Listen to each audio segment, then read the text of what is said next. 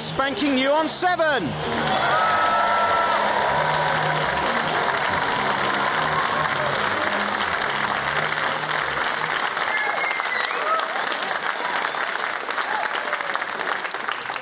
This is Spanking New on 7. I'm Robin Ince. Hello, audience. It's lovely to have you. How are you here, the audience at the drill hall? Are you well? Yes. That's because we want the people at home to feel that they've got friends.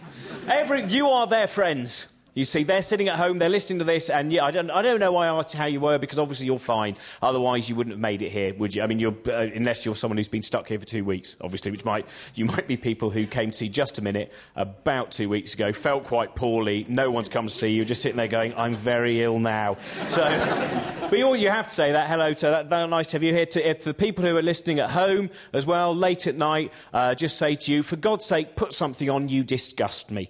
Um, no, a lot of the people listening to BBC Seven at home, I know what they're like. They're wandering around with their curtains open at the moment, just in a silk kimono that's kind of slightly open, showing that it's. So if you're doing that now, while you're listening to that, close the curtains. Your neighbours do not want to. You've really let yourself go.